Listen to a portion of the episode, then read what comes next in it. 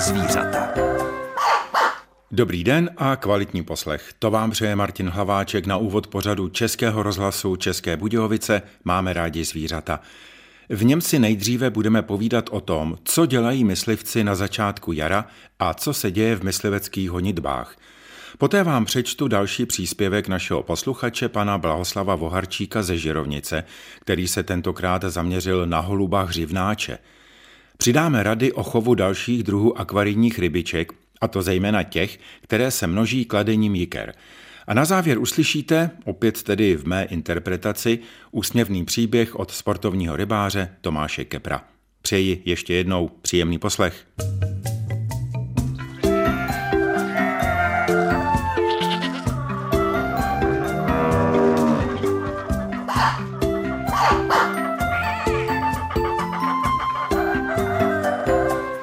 Před pár dny začalo jaro a to byl pro mě důvod zajít za Jiřím Chmelem z okresního mysliveckého spolku České Budějovice a poptat se ho na to, co by měli dělat myslivci v tomto období, na co se zaměřit, ale také mě zajímalo, co se děje v samotných mysliveckých honitbách. Zjednodušeně řečeno, co se děje v přírodě. Musíme si říci, že de facto na konci března končí myslivecký rok. Myslivecký rok začíná 1. dubna roku předchozího a končí 31. března. Takže co se týká té mé činnosti statistické, takže se sčítá zvěř, to znamená, je to sčítání, kolik kusů přežilo tu zimu a, a zapojí se do reprodukce v daném teda mém mysliveckém roce.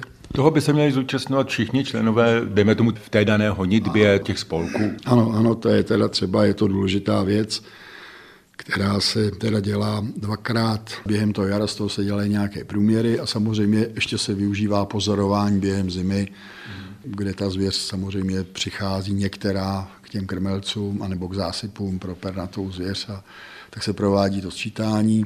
Dále se teda vlastně uzavírají statistické výkazy a připravují se plány na ten další, teda myslivecký rok. To je taková ta činnost papírová a důležitá, která se musí udělat. Potom, co se týká práci teda honitbě, takže končí de facto ta zimní sezona, kdy se přikrmuje zvěř, tak je třeba provést asanaci všech krmelců, všech zásypů. No a postupně si zkontrolovat ta myslivecká zařízení, která jsou zřízená pro účelem teda pozorování zvěře nebo lovu, prostě je teda opravit a tak dále. No a pak eh, si ty myslivci začínají pozorovat zvěř, to znamená i zvěř z toho zimního období začíná vycházet do polí, do luk, začíná zpátky osazovat ta svá teritoria, zejména srnčí zvěř. Veškerá zvěř se začíná pářit v tom průběhu jara, takže tam vidíme tok, já nevím, bažantů, tetřívků, tetřevů, přilétají sluky, takže vidíme tok sluk. Ke konci nebo v, v průběhu měsíce února se nám teda vrací husy, takže už vidíme vlastně hnízdění husí a samozřejmě rybníky a vodní plochy jsou osazovány kachnami, které přilétají také buď z jihu, anebo tady eh, přezimují na řekách. V tomto období teda myslivec se hlavně snaží zjistit i také zdravotní stav zvěře, jaký je a de facto se připravuje na tu hlavní sezonu, která nastává po narození mláďat, První mláďata jsou asi zajíčci, březňáci, to jsou teda asi jedny z prvních mláďat, potom jsou to muflončata, která se rodí také v tomto předjaří a potom samozřejmě u divokého prasete se rodí selátka. Potom už teda následují další, takže na začátku května vidíme první srnčata, měsíci dubnu liška má již svá mláďata v brlozích, no a potom následují v červnu to gro. Měsíc července říkáme měsíc myslivosti, tak tam se rodí gro těch mláďat, to znamená zvěř jelení, mláďata teda zná kolouši, zvěř dančí, dančata, no a pak už to přechází do takového toho plného léta, kde už začíná pro myslivce zajímavá také část, to znamená i období lovu, to znamená začínáme lovit srnce a následně od toho srpna tu teda další zvěř. Samozřejmě po celý rok se snažíme držet stavy prasat divokých na nějaké standardní úrovni. Někdy se to daří, někdy se to teda nedaří, protože prasata divoká mají samozřejmě v současných zemědělských podmínkách ideální možnosti ke krytu a k potravě. ale s divočáky je ještě druhá hrozba, to je africký mor prasat, který momentálně už je na hranicích s Německou republikou, s Polskem a s Českou republikou. Takže v určité části je vymezená oblast, kde se ta prasata mají velmi intenzivně teda lovit. Tady v tom období, teď koncem toho března tedy, koncem mysliveckého roku, co myslivci třeba mohou střílet? Takže me koncem mysliveckého roku se loví vlastně druhy zvěře, které se mohou lovit celý rok, to znamená liška. Od nového roku 2022 je vyhláška o invazních druzích zvířat, takže se mohou lovit přík mývalovitý, mývalovec, onda trapižmová, nutrie říční. To jsou asi z těch savců to nejdůležitější. Norek ještě teda americký, abych nezapomněl. Dále se samozřejmě loví prase divoké z etiky lovu. V tuto dobu už mají samice bachyně, teda mláďata, tak ty se neloví, ale to ostatní se může lovit a to je tak asi všechno. Vy jste zmínil, že myslivci mají za úkol také tady v tom období už pomalu kontrolovat ta svá zařízení různá, včetně posedů. Víte, co by mě zajímalo? Existuje nějaká norma myslivecká, mám na mysli nejenom oficiální, jak by ten posled měl vypadat, co by, jaký materiál by se na něj měl použít, samozřejmě hlavně dřevo, pochopitelně, aby nerušil pohledem v tom lese. Já už jsem se setkal několikrát, nechápu to, že na, na ty střížky použili plasty, plechy, ještě v dost takových někdy až moc výrazných barvách. Přiznám si, že se mi to vůbec nelíbilo. Teda. Žádná norma neexistuje, samozřejmě některá ta zařízení mají větších rozměrů, tak se dělají podle určitých nákresů během těch asi 50 let. E, jsou různé publikace, jak mají myslivecká zařízení vypadat. Dokonce je to jeden z částí výuky mladých mhm. myslivců a i při studiu na vysoké škole jeden z těch oblastí jsou myslivecká zařízení, aby vypadaly teda esteticky účelově a, a nebudili nějaké teda pohoršení veřejnosti. Většina těch zařízení je samozřejmě z toho dřeva, buď je to přirozené dřevo, to zná styčoviny, nebo nějaké hranolky a trámky a podobně. No a střechy to je vždycky složité. No, tak dřív se většinou používala pískovaná lepenka, dechtovaná jako jako takový kryt. No a plast asi v barvě šedé, hnědé nebo zelené by se dal použít, ale myslím ty plastové střechy, které se dělají profesionálně, aby to vypadalo, mm no, nebo já nevím, kanadský šindel a podobně, no, ale nějaký plechy, který tam vlajou, anebo něco hodně zářivého, tak ne. No. A ještě jedna věc eh, na závěr. Já už jsem několikrát v uplynulých letech eh, natáčel o tom, že když se rodí mláďata, měli bychom se k ním patřičně chovat, že když srnče vidíme opuštěné, že není opuštěné a tak dále. Ale vy jste teď zmínil právě na konci toho března, dejme tomu v předjaří, jaro, že už tady jsou zajíčci, protože ty vyvádějí několikrát za rok, eh, vlastně mohou mít mladé.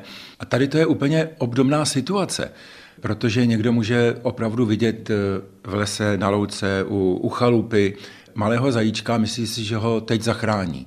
Taky ho nechat být, že? Je to pravda, tak eh, všichni živočichové si chrání svoje mláďata, buď jsou s nimi někde v bedlohu, nebo, nebo já nevím, ptáci na hnízdě, ale když jsme se teda teďka bavili o zvěři srnčí, to znamená o těch srnčatech a zajících, což je asi nejznámější záležitost, takže ta mláďata jsou odložená, ale jsou tam odložená proto, že ta matka je někde blízko vývonich a v době kojení si pro ně přijde a je to hlavně děláno proto, aby predátoři je nenašli tak rychle. Takže v žádném případě na ně nesahat. I když malí běhají v okolí, protože oni nejsou ztraceni, že? Ne nejsou ztraceni. Nejsou určitě ztraceni a v době kosení pícní zase začne akce Zachraňme srnčata, kdy například z použití dronů se ráno teda hledají, kde ta srnčata jsou a vynáší se ven, ale pokud se vynáší, tak se používají rukavice a, a do košíku, který je vyslán tou trávou a člověk ty rukavice si musí také v té trávě trošičku jakoby očistit nebo mhm. naparfémovat v uvozovkách tou vůní té přírody. Prostě doporučení číslo jedna, mláďata nejsou opuštěná, matka o nich velmi dobře ví a nikde je nebrat do ruky a někam přenášet a hrát si s nimi. Proto mládě to vždycky, nebo téměř vždycky to skončí tragicky pak. No. protože doma si ho neodchováte, navíc by to bylo klasický neoprávnění držení teda živočicha nebo zvěře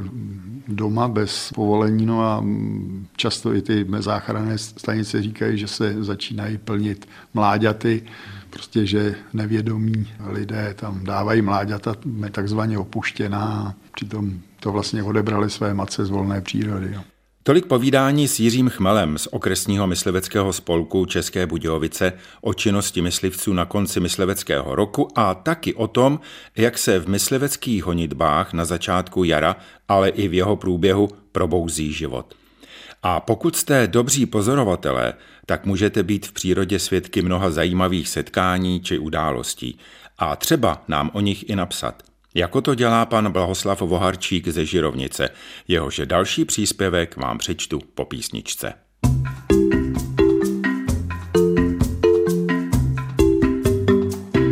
Jak už jsem před chvíli slíbil, mám pro vás další příspěvek našeho posluchače, myslivce a rybáře, pana Blahoslava Voharčíka ze Žirovnice. Tentokrát byl středem jeho zájmu holub hřivnáč.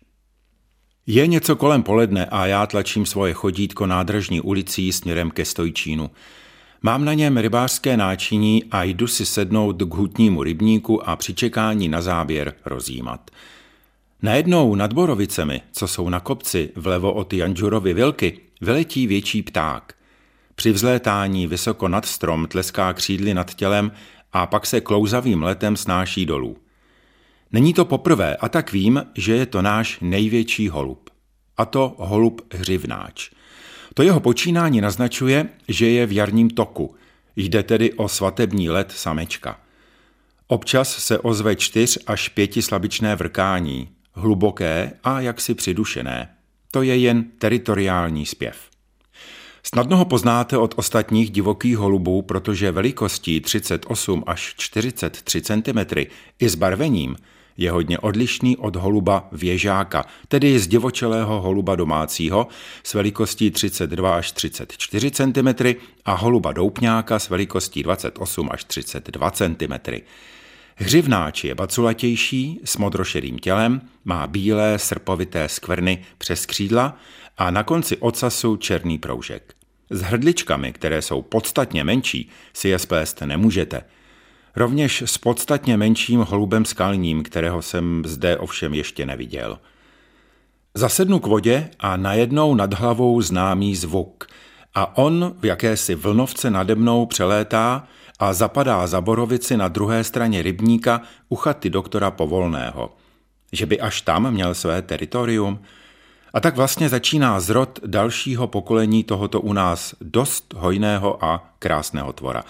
Je to paráda, jak jste najednou v jiném světě. Tak bych vám přál občas odložit mobil a věnovat se okolí. Víte například, že hřivnáč u nás málo kdy přezimuje? Je to tažný pták. U nás se zdržuje od března do října. Živí se různými semeny a zrním, málo kdy potravou živočišnou, například drobnými plži. Holubice hnízdí zpravidla dvakrát za rok, výjimečně třikrát. Holub se uchází o přízeň holubice mimo jiné také vrkáním a houkáním. Holubice snáší jedno až dvě, zřídka kdy tři lesklá bílá vajíčka. Na vejcích sedí přes den samec, v noci samička. Holoubata se líhnou za 15 až 17 dnů a zůstávají na hnízdech asi tři týdny. Po jejich vyvedení se párek znovu snoubí a nastane další hnízdění. Na podzim se ptáci združují do větších hejn, v nichž vyhledávají dostupnou potravu třeba na strništích. Mají svá oblíbená nocoviště, přičemž na strom nalétávají proti větru. Za potravou létají ráno a večer. Kolem poledne se létají napít ke studánkám a potůčkům. Stává se, že v naší honitbě mysliveckého združení Březina se sídlem v Litkovicích je jich na jednom strništi i 300 kusů na jednou a další odpočívají na drátech vysokého napětí. Pro ty měkosrdcaté sděluji, že od srpna je to i lovná zvěř, ale s optimistickým vývojem. Myslivci totiž stárnou, ubývají, prostředky k lovu jsou čím dál dražší a na trhu je momentálně i málo patron. Navíc se jedná o druh, u něhož jsou jen velmi malé nebo žádné obavy z vyhynutí. No a já tímto děkuji panu Blahoslavu Voharčíkovi do Žirovnice a zároveň bych zkusil vyzvat i vás ostatní, abyste se nebáli a máte-li nějaké nápady, zkušenosti či zážitky z přírody, tak mi je klidně napište. Nejlépe mailem na adresu martin.hlavacek zavináč rozhlas.cz nebo pošlete poštou na adresu Český rozhlas u Třílvu 1 k rukám Martina Hlaváčka 370 01 České Budějovice. Ale dnes ještě nekončíme. Po písničce se budeme věnovat akvaristice.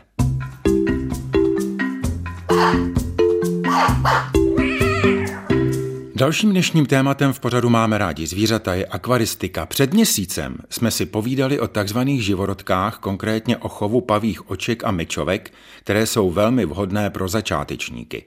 S akvaristou Václavem Kulem ze Starých Hodějovic dnes povídání o živorodkách ukončíme a začneme se věnovat druhům, které kladou jikry a tudíž jejich chov už vyžaduje určitou větší pozornost.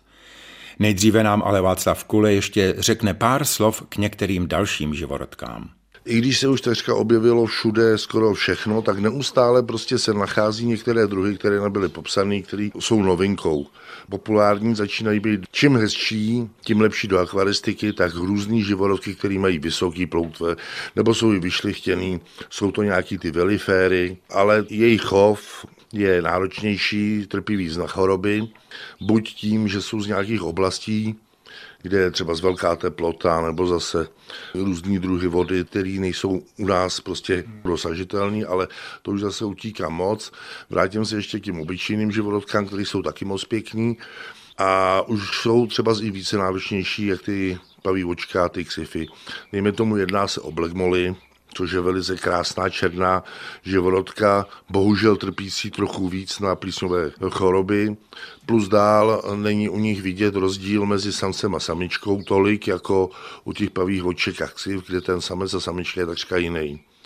Pak dále je to mnoho a mnoho druhů plat, který, říkám, jsou buď odchycený někde v přírodě v minulosti, anebo i vyšlechtěný do různých barevných variací, kde se člověk vůbec diví, do jakých barev to může přecházet. Teď jedno z posledních jsou to ty koixify, na kterých se objevují čtyři druhy barev, červená, modrá, bílá, žlutá a pak se dál rozlišují různý eh, ty barevné varianty.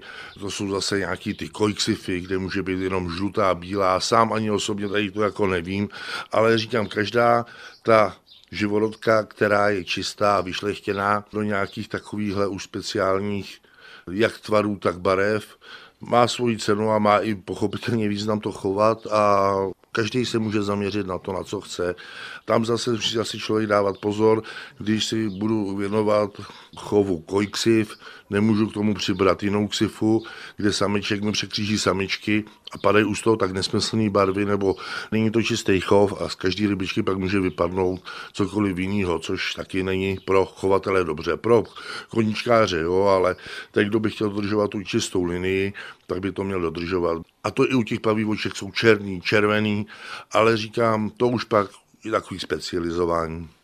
Dobře, takže pojďme teď přejít k jiným druhům, řekněme, akvarijních ryb nebo k jiné skupině, která se rozmnožuje prostřednictvím jiker. Takže další skupina, že těch skupin jen tak lehce orientačně asi neřeknu všechny jsou.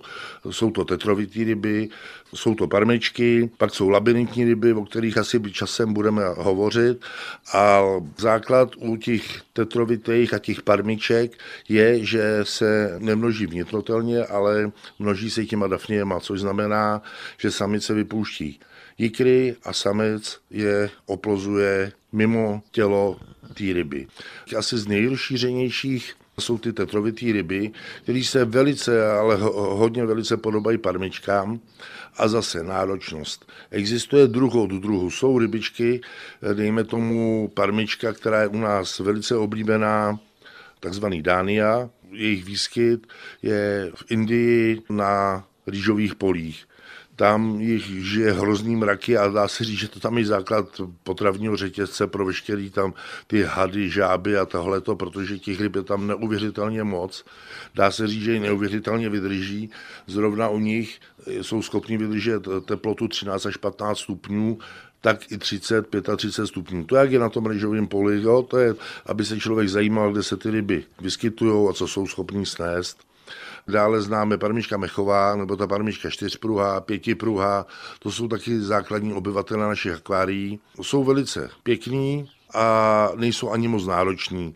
Začínám vodou, kde ta teplota je kolem těch 23, 22 stupňů, což jim stačí a dá se říct, že sežerou všechno. Jsou to prostě ryby, které jsou schopny sežrat sušený krmení, mražený krmení, živý krmení, granule, takže jsou i dobře udržitelný. Pochopitelně je to už náročnější než ty živorodky, ale jsou jednoduchý v množení. Je teda fakt, že už to není takový, že by se dala jenom ta rybka na stranu, musí se, jak jsme říkali, použít už ty ryby v páru. Už ty ryby v páru, to znamená, že už bych se je měl takhle pořizovat, jako by v páru opravdu?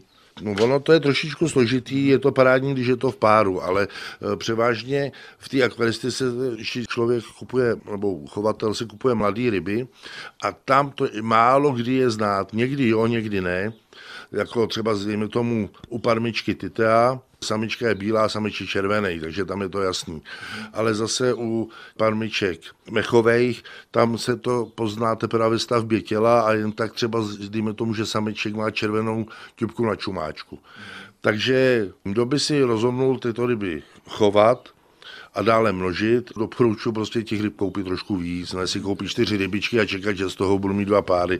Jo, dejme tomu koupit si deset rybiček, protože když už bude chovatel šikovnej, doopravdy mu stačí jeden pár, který je hodně plodný a dejme tomu, může z toho mít 100, 200, 300, 400 malinkých rybiček, o kterých se pak dál může starat. Tak a teď pojďme k tomu, co jsi říkal, jakým způsobem opravdu zajišťovat ten výtěr, je na co dávat největší pozor, protože asi když teda samička klade ikry, tak musím být opravdu velmi pozorný a začít už něco dělat. Tady je výhoda ta, že ty ryby, které chceme, aby se nám dále třely, musíme už s trochu zkušeností nebo s trošku pozorováním vidět, že ta samička má prostě větší bříško, už je zaplněná, ten samiček se jinak zbarví, převážně v ranních nebo v nočních hodinách doopravdy úplně e, se ta barva změní. Zajedno i to chování ryb, když je máme v hejnu, tak to celý hejno není takový klidný, ale prostě kolem sebe. Ty samci, dá se říct, mezi sebou jakoby bojujou, nastavují ploutve, ale když zjistíme, že ty, prostě tyto ryby jsou už tak nějak připraveny k tomu tření, tak eh, by se měl vzít ten pár a použijete další menší nádrž, dejme tomu elementku, nebo pro začátečníky, kteří se k tomu nechtějí věnovat, doporučuji, stačí hrubý písek, nebo štěrk, kde stačí, když bude odstátá voda, kde budou kytky, ale nesmí tam být žádný šteci, žádný paraziti, nic, ale prostě voda s kytkama, která v tom akváriu 10-15 litrovým fungovala 14 dní, tam můžeme umístit ten pár a sledovat.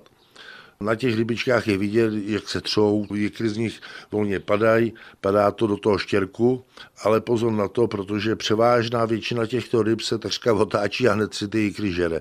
Proto se to tře do hrubého štěrku, kam ty jikry zapadnou. No a vy po tom třecím aktu ty rybičky odlovíte a čekáte, co se vám z toho povedlo a nepovedlo. Měla by tam proudit voda v této nádrži, v tomto akváriu? Stačí klasický vzduchování, anebo ani nemusí tam být to vzduchování, protože tyto rybky to nepotřebují, ty se třou prostě volně v přírodě v nějakých tůních a jim to šuma bouř. Ten, kdo se věnuje té akvaristice trošku víc, tak už tady to má připravený takzvaný vytěračky, což znamená uh, menší akvárko od já nevím, dvou, pěti, šesti, sedmi až deseti litrů, kde umístí sítko, na kterém se ty rybičky třou a jikry propávaly tím sítkem a ty rybičky k němu nemůžou. Také se může použít různý klece a z těch sítek udělaný takový klícky, kde se třeba zdá třít víc těch párů, ale to zase záleží od které ryby to jde. Třeba zrovna u těch dání a u některých těch parmiček to bez problémů jde.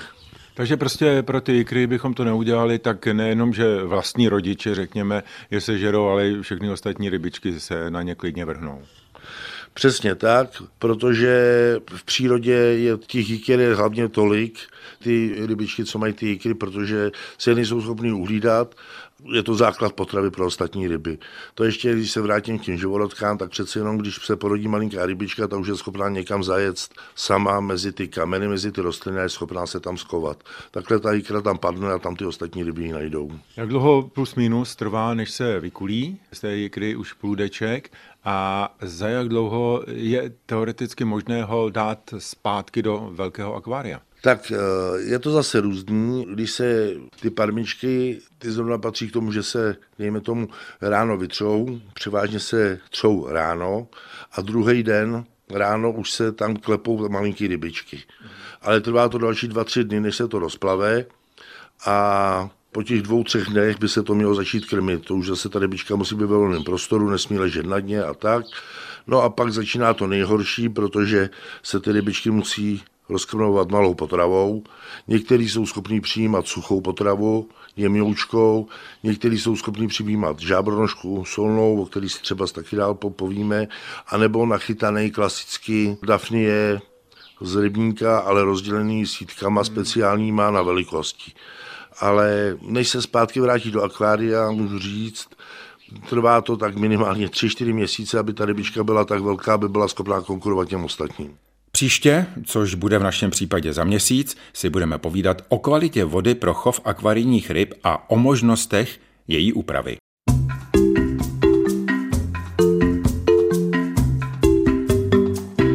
A na závěr jeden úsměv od vody. Tak nazval své příběhy z návštěv vodních ploch a toků sportovní rybář Tomáš Kepr z Českých Budějovic. Má jich celou řadu a já vám je budu postupně předkládat. Dnes první příběh s názvem Pneumatika. Když jsem se jako kluk učil lovit pstruhy, byly ještě poměrně běžnou a dostupnou nástrahou střevle. Načeřínkovat je nebylo tehdy velkým problémem. Pan Řimnáč mne několikrát pozval s otcem na Deštenský potok a na Černou.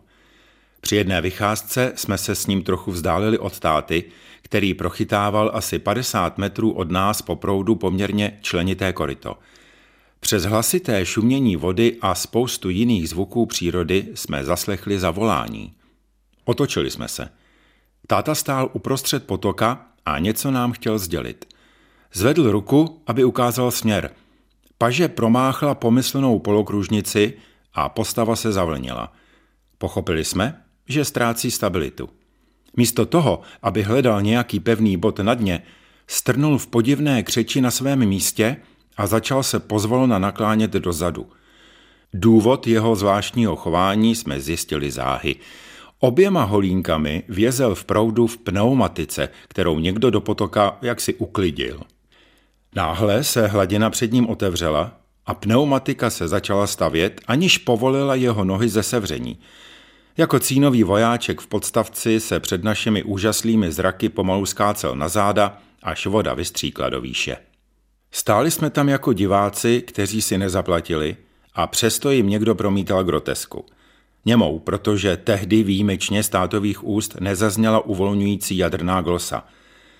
Beze slova s prutem vylezl na břeh, vzal si od pana Řimnáče klíčky a šel do auta. Jelikož neměl tehdy sebou žádné suché náhradní oblečení, zvolil jednoduché řešení.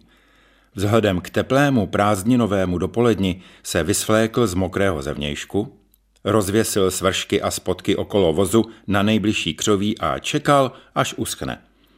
Jen tuto práci dokončil, zaslechl hlasy. Jeho nahé soukromí dostávalo povážlivé trhliny. Netušil, že nedaleko jeho sušárny se v lesíku skrývá letní tábor. Dětský hlahol se rychle blížil. Co teď? V horečnatých úvahách zvolil úkryt ve voze. Prosklená Škodovka ale nebyla dokonalou skrýší, spíše připomínala v tomto případě výkladní skříň. Bechvatu našel v autě krabičku cigaret, jimiž v několika vteřinách zadýmil prostor, v němž seděl. To se už účastníci tábora přiblížili na dohled. Když viděli na palouku dýmající automobil bez člověka v okolí, rozběhli se k němu v domění, že tam vznikl požár – Zarazili se až tehdy, když se z útrop vozu ozvalo důrazné varování, aby se dál nepřibližovali a šli si svou cestou. Před totálním udušením zachránilo tátu rychlé po otevření okénka za posledním výletníkem. Kyslíku nakonec škvírou proniklo dost, ale on i vnitřek vozu nesli nikotinovou pečeť jako po celovečerní diskotéce. No a já i v tomto případě musím velmi poděkovat panu Tomáši Keprovi za tento příběh a vám, posluchačům, za pozornost. Dnešní pořad Máme rádi zvířata totiž končí. Pokud jste z něj něco nestihli, otevřete si webové stránky Českého rozhlasu České Budějovice a v sekci pořady si najděte ten náš Máme rádi zvířata. Pohodový den vám přeje Martin Hlaváček.